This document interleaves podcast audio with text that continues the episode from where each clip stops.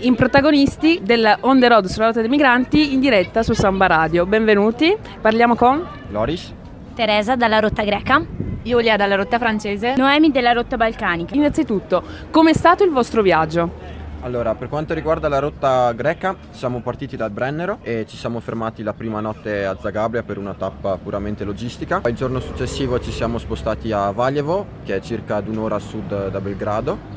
Lì abbiamo parlato con due ragazze che lavorano per Caritas Valjevo e ci hanno spiegato un po' il sistema d'accoglienza serbo e la loro esperienza all'interno del campo di Bogovađa. Il giorno successivo ci siamo trasferiti a Belgrado, dove abbiamo conosciuto una realtà un po' più colloquiale di un'associazione che si preoccupa insomma di fornire delle attività, qualcosa da fare insomma ai ragazzi che vivono all'interno dei campi vicino a Belgrado.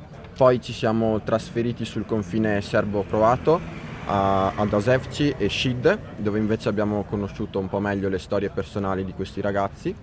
La sera stessa siamo partiti alla volta di Zagabria, dove invece il giorno successivo abbiamo parlato con due ragazze di due associazioni di volontariato che si preoccupano di fornire gli strumenti primari. Poi il giorno successivo invece siamo stati a Lubiana, dove siamo entrati in un centro sociale dove appunto questi ragazzi, magari anche dopo essersi ambientati, dopo addirittura 15 anni, si ritrovano ancora per passare del tempo insieme. Per quanto riguarda la rotta francese, siamo partiti come gli altri gruppi dal Brennero e abbiamo raggiunto come prima tappa Sanremo, che è poco prima di Ventimiglia, dove abbiamo avuto la possibilità di incontrare due ragazzi di Sanremo che ci hanno aiutato a introdurre il tema della frontiera Italia-Francia col focus su Ventimiglia. Due ragazzi che hanno partecipato al progetto e alla realizzazione del documentario che poi è diventato film, Io sto con la sposa. E successivamente ci siamo spostati a Ventimiglia, dove abbiamo conosciuto invece quest'altra ragazza. Ci ha accompagnato ad attraversare la frontiera in diversi modi, cosa che abbiamo fatto tra la prima serata e la seconda giornata. Abbiamo attraversato la prima volta la frontiera viaggiando la statale di sopra Ventimiglia, dove siamo stati fermati, ci sono stati richiesti documenti per il controllo della frontiera da parte della polizia francese. E la seconda volta, il giorno dopo, abbiamo attraversato la frontiera in treno, facendo Ventimiglia-Mentone, che è la prima cittadina che raggiungi in Francia a un quarto d'ora di distanza dall'Italia.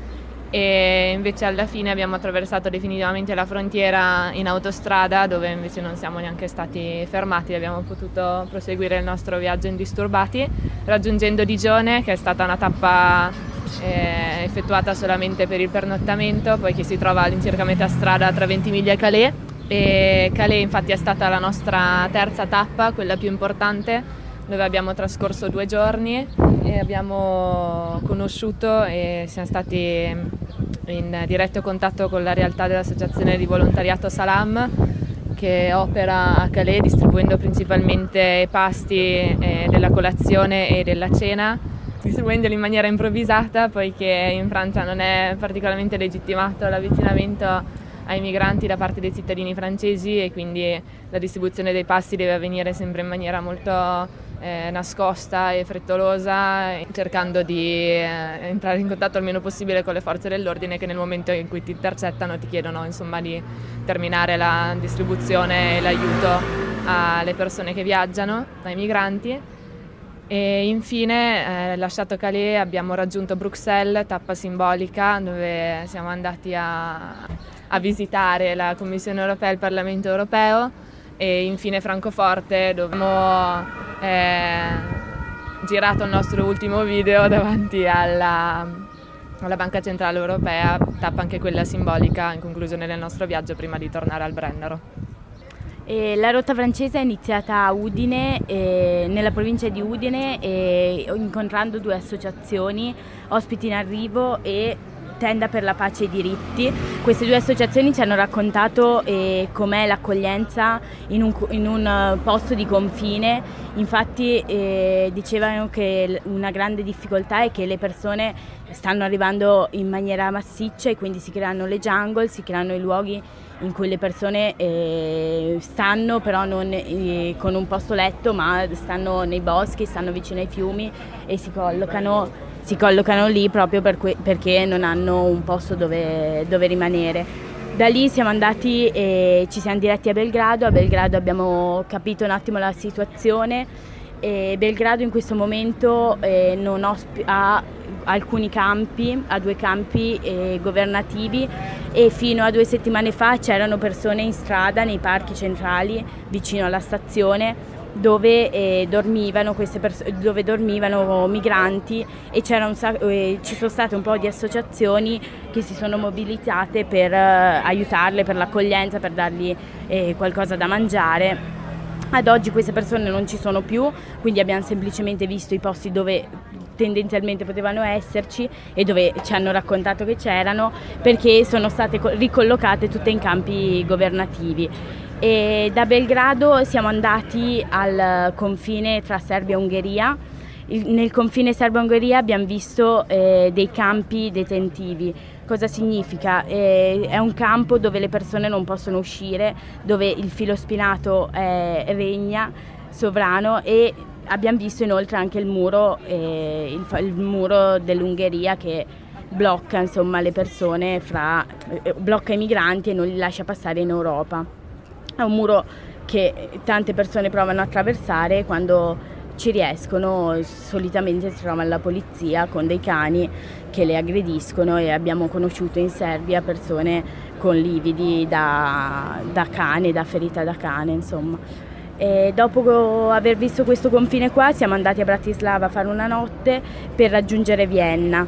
A Vienna siamo stati una giornata e lì abbiamo incontrato un'associazione di boie, che è un'associazione che lavora sul trauma migratorio, perché chiaramente noi pensiamo ok, una volta arrivati in Europa queste persone sono arrivati e sono salve, tra virgolette, ma in realtà il trauma che si portano dietro è molto ampio. In Austria siamo andati anche in un campo dove i migranti passano la loro giornata, un parco dove i migranti passano la loro giornata, e abbiamo parlato con loro cercando di capire un attimo com'è la situazione una volta che arrivano in Europa.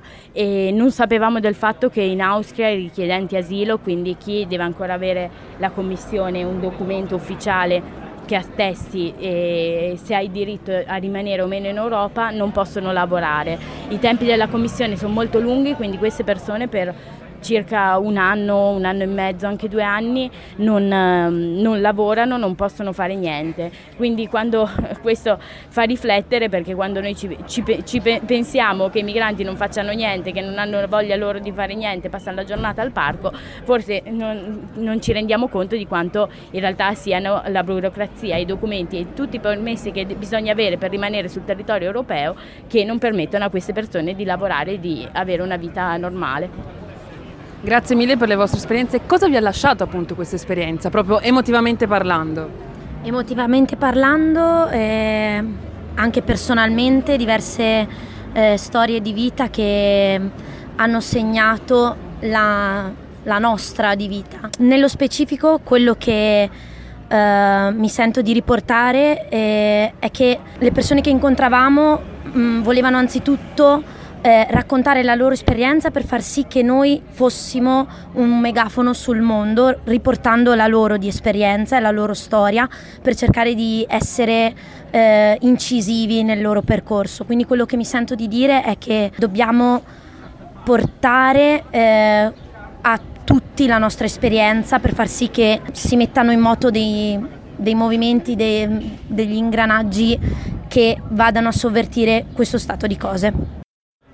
A me questa esperienza ha lasciato un filo di senso di colpa, perché nel mio piccolo non riuscirei a cambiare la vita di così tante persone, di così tante storie che abbiamo incrociato. Però tanto ottimismo dall'altra parte, perché abbiamo visto un sacco di storie, abbiamo incrociato un sacco di persone che sono riuscite con la loro voglia di fare a cambiare l'esistenza di tante persone in viaggio. E questa esperienza mi ha lasciato tanta tristezza, tanta voglia di piangere, tanta anche rabbia in realtà, perché quello che abbiamo visto secondo me è una mancanza di diritti, mancanza di possibilità per delle persone che sono persone uguali a noi, non hanno niente di diverso, solo non hanno un documento che li lascia rimanere in Italia o che li lascia attraversare, e sono persone che fuggono veramente dalla guerra, che fuggono da situazioni disastrose dove noi non riusciremmo a vivere. E, questa mancanza di diritti è diffusa anche per i minori, per le famiglie, per i bambini, e persone bloccate, persone in attesa, e noi qua che continuiamo a fare la nostra vita. Questo mi porta a dire: torniamo in questi posti, facciamo sempre di più e cerchiamo di cambiare questa situazione, di dare anche a loro i diritti che forse anche noi ormai abbiamo perduto, però diciamo che i diritti minimi vanno garantiti a tutti, a qualsiasi essere umano.